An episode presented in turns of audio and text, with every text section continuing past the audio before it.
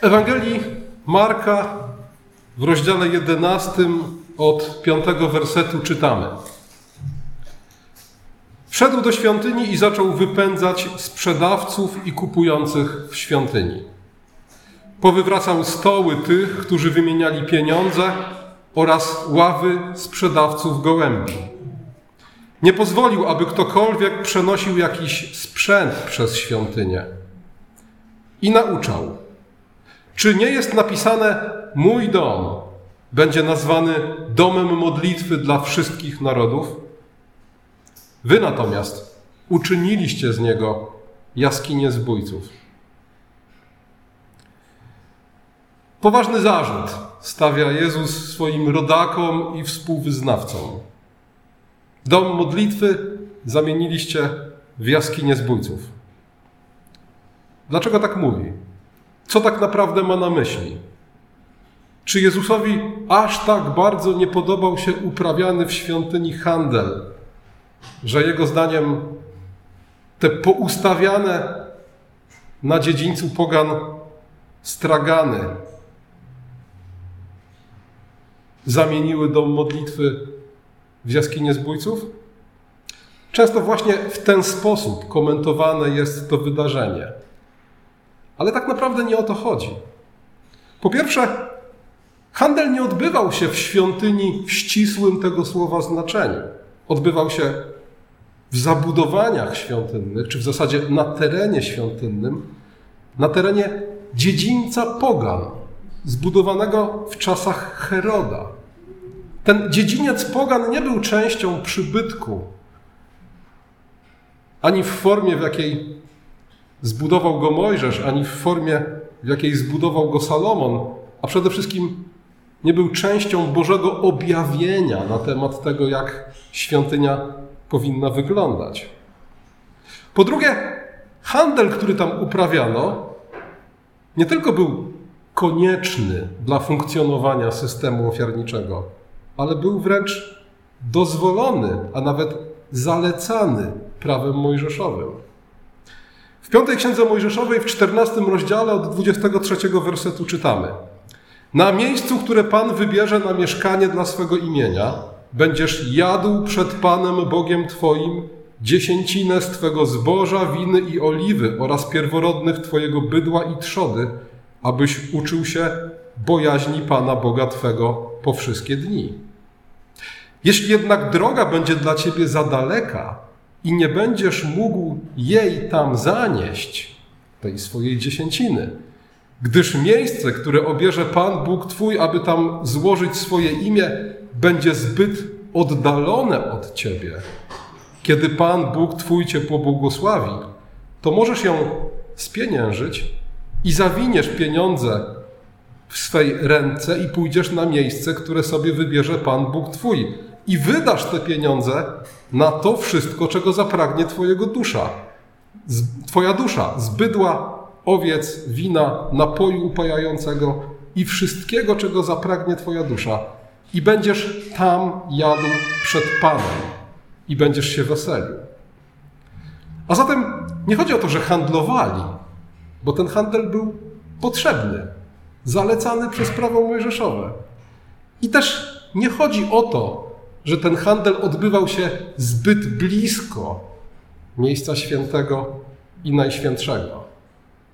A zatem o co chodzi? Jest to kolejny nowotestamentowy tekst, którego nie jesteśmy w stanie zrozumieć bez starotestamentowego tła.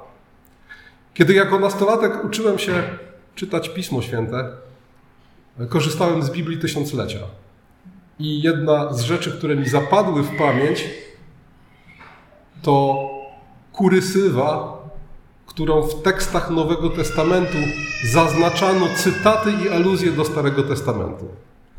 Na tym etapie, nawet jeśli niewiele rozumiałem, to przyswoiłem sobie jedną ważną prawdę. Nowy Testament jest pełen starotestamentowych cytatów i aluzji, i jeśli nie rozumiem starotestamentowych tekstów, na które Nowy Testament się powołuje, nie zrozumiem Nowego Testamentu. Jezus w swojej wypowiedzi o domu modlitwy i jaskini zbójców nawiązuje do dwóch fragmentów Starego Testamentu.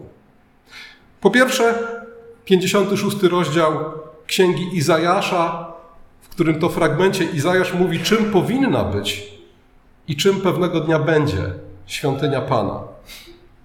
Izajasz mówi tak: Cudzoziemcom, którzy przyłączyli się do Pana, aby mu służyć, aby kochać imię Pana i stać się jego sługami. Wszystkich, którzy wiernie zachowują szabat i trwają przy moim przymierzu, przyprowadzę na moją świętą górę i rozraduję w swoim domu modlitwy. Ich całopalenia i krwawe ofiary przyjmę na moim ołtarzu. Mój dom będzie nazwany domem modlitwy dla wszystkich narodów. A zatem Izajasz zapowiada czasy, kiedy nie tylko Izrael, ale również narody poznają Pana i przylgną do Niego. Izajasz mówi o tym, że narody pokochają Boga i Jego przykazania. A pewnego dnia nie będzie różnicy między poganami a Żydami, bo wszyscy razem na górze Pana będą stać przed Bogiem. Co więcej, taki był Boży zamysł od samego początku. Wybór Izraela nie oznacza odrzucenia reszty świata. Izrael miał stać się sługą Jahwe w tym dziele, którego celem było zgromadzenie na górze Pana wszystkich narodów. Już wtedy, kiedy Bóg powołuje Abrahama, w dwunastym rozdziale Księgi Rodzaju czytamy: W Tobie będą błogosławione wszystkie narody ziemi. W jaki sposób miało się to stać? Izrael, naród wybrany, miał oddawać cześć Bogu we właściwy sposób. Właściwy to znaczy zgodny z wolą Boga, zgodny z Jego słowem. Dzisiaj powiedzielibyśmy zgodny z Pismem Świętym. Ten właściwie sprawowany kult i płynące ze Słowa Bożego poznanie Boga miało przemieniać życie ludzi, ich rodzin i całego narodu. Prawo Boże miało regulować wszystkie dziedziny życia w taki sposób, żeby Izraelitom się dobrze wiodło. Czytamy w piątej księdze Mojżeszowej, w czwartym rozdziale od piątego wersetu. Patrzcie, nauczyłem was ustaw i praw, jak mi rozkazał Pan mój Bóg, abyście tak postępowali w ziemi, do której wchodzicie, aby ją wziąć w posiadanie. Przestrzegajcie ich więc i spełniajcie je, gdyż one są mądrością waszą i roztropnością waszą w oczach ludów, które usłyszawszy o wszystkich tych ustawach powiedzą: Zaprawdę mądry i roztropny jest ten wielki naród. Bo któryż naród ma bogów tak bliskich, jak bliski jest nam Pan nasz Bóg, ilekroć go wzywamy? I któryż naród wielki ma ustawy i prawa tak sprawiedliwe, jak cały ten zakon, który wam dziś nadaje? A zatem Izrael miał oddawać Bogu cześć we właściwy sposób. Miał poznawać Boga i być blisko Niego. W codziennym życiu, osobistym, rodzinnym i społecznym, wdrażać prawo Boże i w ten sposób stworzyć społeczeństwo, które będzie obiektem zazdrości innych narodów. Inne narody będą patrzeć i mówić, jak oni żyją. Oni żyją inaczej niż my. Oni żyją lepiej niż my. Ich rodziny wyglądają lepiej niż nasze. Ich miasta wyglądają lepiej niż nasze. Ich prawa są lepsze niż nasze prawa. Przyjrzyjmy się im i dowiedzmy się dlaczego. I w ten sposób Izrael, który oddaje cześć prawdziwemu Bogu, jest blisko Boga i żyje Jego prawem, miał stać się światłem dla narodów. A narodom, które przychodzą przyjrzeć się i szukają odpowiedzi na pytanie, w czym leży źródło waszej inności, Izrael miał zwiastować i objaśniać. Miał zwiastować dobrą nowinę o dobrym Bogu. I miał te narody zapraszać do wspólnego oddawania czci temu dobremu i mądremu Bogu. Jednym słowem, Izrael miał być narodem kapłańskim. Miał uczyć inne narody o tym, kim jest Bóg, jaki jest Bóg, czego od nas oczekuje i w jaki sposób, zważywszy na grzech, który nas od Boga oddziela, możemy się do Niego zbliżyć. Tak miało być. I to właśnie tą drogą świątynia pańska miała stać się domem modlitwy dla wszystkich narodów. Niestety Izrael zawiódł. Izrael popadł w bałwochwalstwo. Sam odstąpił od tego, w czym miał być wzorem i przewodnikiem dla innych narodów. Odstąpił od prawdziwego, zgodnego z Pismem Świętym sposobu oddawania czci Bogu, a nawet zaczął oddawać cześć innym Bogom. Nie mógł więc być przewodnikiem dla innych, a w zasadzie stał się tym, co Jezus nazywa ślepym przewodnikiem ślepych. Prawo Boże, które miało być mądrością Izraelitów w oczach narodów, było powszechnie lekceważone, zarówno w wymiarze prywatnym, jak i publicznym.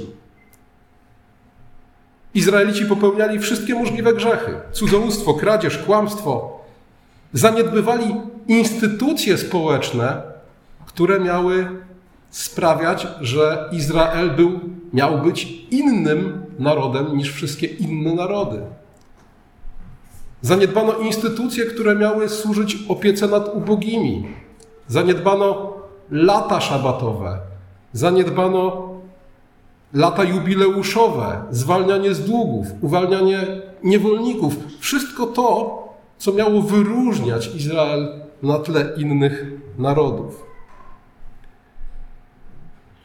Izrael przejmował obyczaje innych narodów, przejmował ich wiarę i kult. A zatem zapomniał o tym, że jest narodem świętym, że powinien być od innych narodów w jakimś sensie oddzielony. Ale z drugiej strony praktykował zupełnie niebiblijne oddzielenie od innych narodów. Izraelici po prostu czuli się lepsi i dawali temu w wielu momentach wyraz. W czasach Jezusa widzimy bardzo wyraźnie, jak to Izraelici nie chcą obcować z nieczystymi poganami. A kiedy Izraelici poczuli się lepsi, zabrakło miejsca na to zaproszenie skierowane do innych narodów, aby przyszły i razem z Izraelitami oddawały cześć prawdziwemu Bogu. Efekcie doszło do tego, że jak apostoł Paweł pisze w liście do Rzymian w drugim rozdziale, 24 wersecie, z waszego to powodu poganie bluźnią imieniu Boga. Zamiast stać się jako naród kapłański magnesem, który przyciąga ludzi do świątyni i do Boga, staliście się tym, co narody od Boga odpycha. I tutaj pojawia się drugi starotestamentowy tekst, do którego nawiązuje Jezus. Tym razem Księga Jeremiasza, siódmy rozdział od pierwszego wersetu. Bóg mówi do Jeremiasza tak. Stań w bramie i do tych, którzy w bramie świątyni i do tych, którzy przychodzą mów. Słuchajcie słowa Pana, wy wszyscy Judejczycy, którzy wchodzicie tymi bramami, aby oddać pokłon Panu. Tak mówi Pan, Bóg zastępów, Bóg Izraela. Poprawcie swoje drogi i swoje czyny, a pozwolę wam mieszkać w tym miejscu. Nie ufajcie słowom kłamliwym, gdy mówią przybytek Pana, przybytek Pana, przybytkiem Pana są te budowle. Jeśli bowiem rzeczywiście poprawicie swoje drogi i swoje czyny, jeśli naprawdę będziecie się kierować sprawiedliwością wobec siebie nawzajem, jeśli nie będziecie uciskać cudzoziemca, sieroty i wdowy. Nie będziecie rozlewać niewinnej krwi na tym miejscu. Nie będziecie chodzić za cudzymi bogami na własne nieszczęście. To wtedy pozwolę wam mieszkać na tym miejscu. Oto wy ufacie słowom kłamliwym, do niczego nieprzydatnym. Czy po to, aby kraść, mordować, cudzołożyć, fałszywie przysięgać, palić kadzidło balowi, chodzić za obcymi bogami, których nie znacie.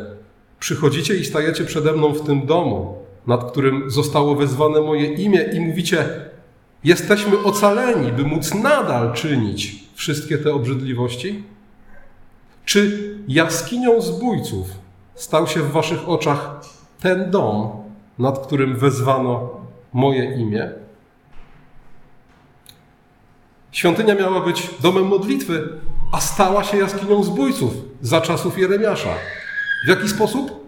Jeremiasz mówi: Przychodzicie tutaj, żeby oddać pokłon Bogu. Co więcej, wasze poczucie bezpieczeństwa w trudnych czasach budujecie na tym, że świątynia Boża jest pośród was. I myślicie sobie, skoro to jest świątynia Boża i jest pośród nas, to jesteśmy bezpieczni. Ale w tym samym czasie dopuszczacie się wszelkiej niesprawiedliwości, bałwochwalstwa, cudzołóstwa, kłamstwa, a nawet morderstwa.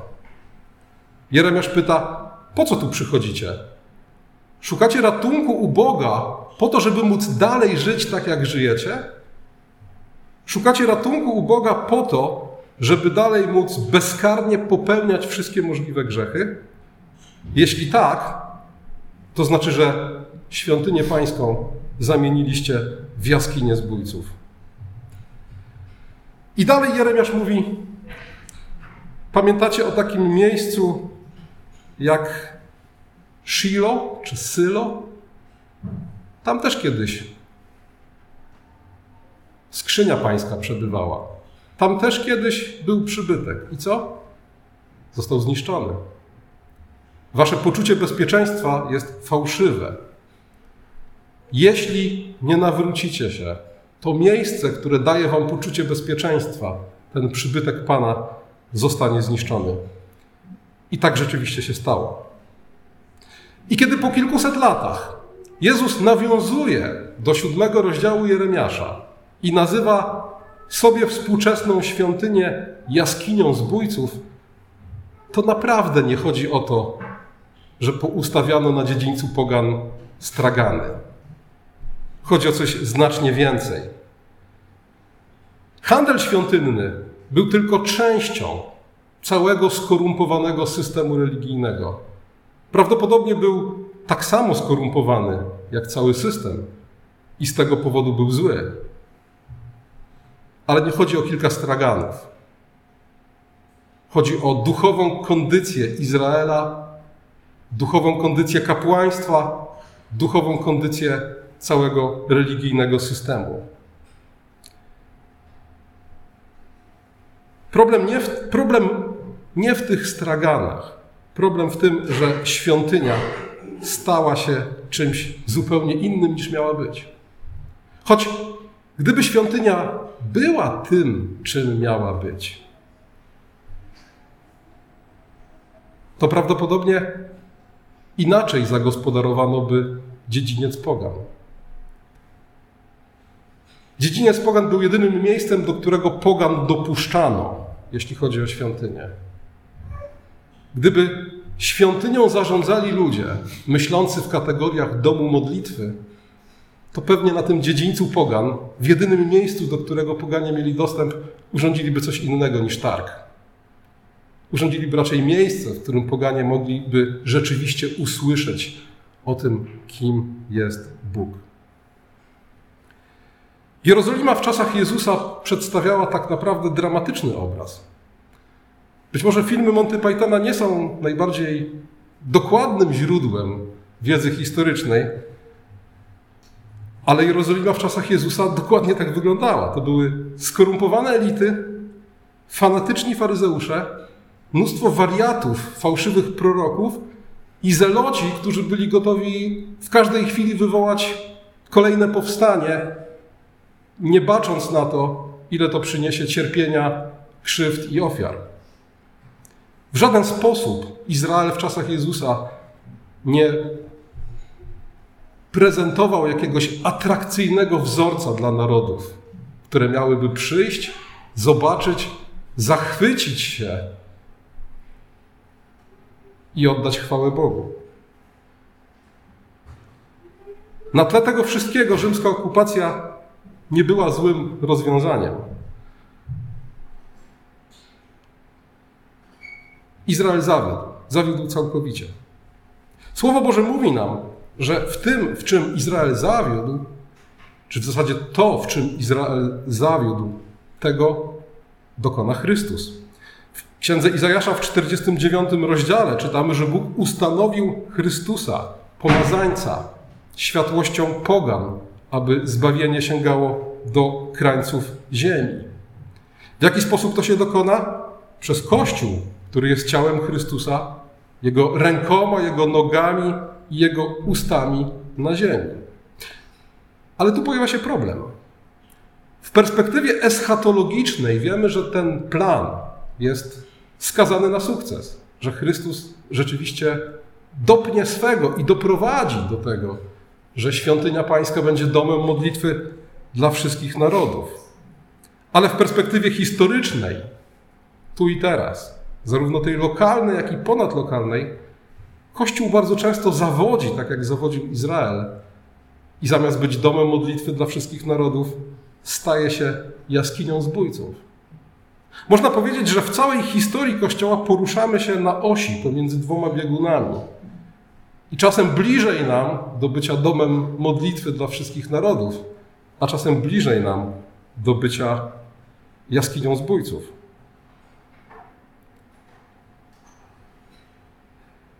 Kiedy za pierwszym razem świątynia stała się jaskinią zbójców, skończyło się to jej zniszczeniem. Za czasów Jeremiasza tym głównym problemem było bałwochwalstwo.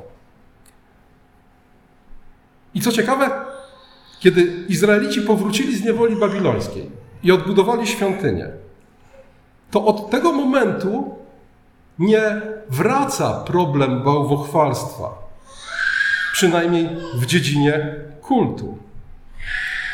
Przed niewolą babilońską bałwochwalstwo jest największym problemem Izraela i bałwochwalstwa biorą się wszystkie inne problemy. Próby reformy okazują się albo zbyt nieśmiałe, albo spóźnione.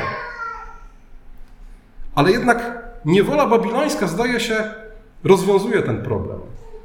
Kiedy Żydzi wracają i odbudowują świątynię, nie widzimy już posągów Bala ani świątynek stawianych na wzgórzach.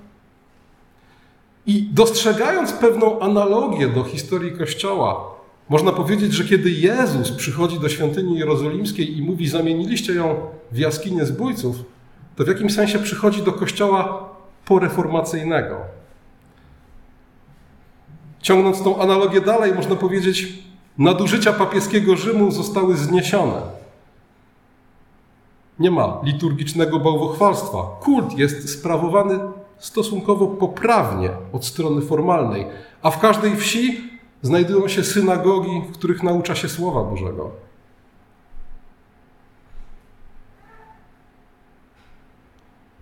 W porównaniu do dzisiejszego kościoła można powiedzieć, nawet stronnictwa są podobne. Są liberałowie, czyli saduceusze, którzy zaprzeczają zmartwychwstaniu i życiu po śmierci, a religię traktują jak sposób urządzenia się tu i teraz.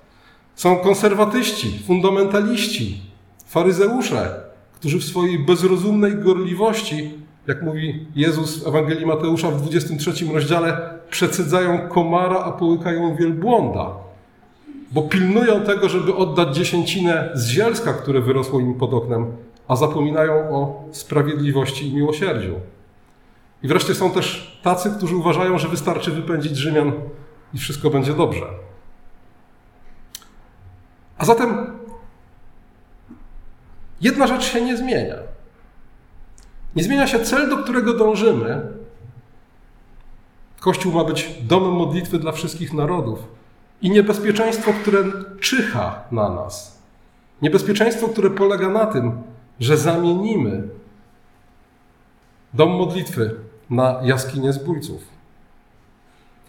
My jesteśmy powołani dokładnie do tego samego, do czego powołany był Izrael. Jako królewskie kapłaństwo powinniśmy ustanowić właściwy, zgodny z Pismem Świętym kult, sposób oddawania czci Bogu. Taki, który będzie pomnażał pośród nas poznanie Boga Dalej powinniśmy dawać dobre świadectwo w życiu osobistym, rodzinnym i wspólnotowym. Nie na pokaz, ale jednak po to, żeby ludzie patrząc na nas, zapragnęli tego samego. Zapragnęli życia, które jest przemienione przez Ewangelię. Zapragnęli życia rodzinnego, które jest zbudowane na Ewangelii i wspólnotowego, które jest zbudowane na Ewangelii. Powinniśmy, tak jak Żydzi, mieć właściwy sposób do świata, który nas otacza. Z jednej strony być od niego oddzielonymi jako święci dla Pana, żeby nie przejmować wzorców tego świata, ale z drugiej strony być otwarci na świat, po to, abyśmy mogli ludzi do tej wspólnoty, którą tworzymy, zapraszać. Taki powinien być schemat.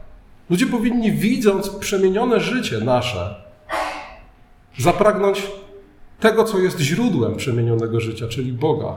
A my powinniśmy być gotowi do tego, żeby ich zaprosić, objaśnić im to wszystko i włączyć ich do tej wspólnoty.